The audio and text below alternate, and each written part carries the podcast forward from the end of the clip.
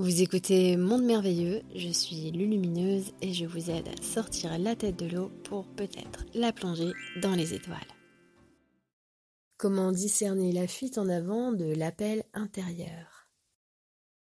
Fuir quelque chose, c'est avant tout sentir devoir s'éloigner de certaines choses. On fuit parce que on n'arrive plus à composer avec ce qui nous est proposé. On a aussi l'impression que l'herbe sera plus verte ailleurs. Un appel, c'est quelque chose qui justement nous appelle. Ce n'est pas quelque chose que l'on veut fuir par rapport à des situations qui nous concernent.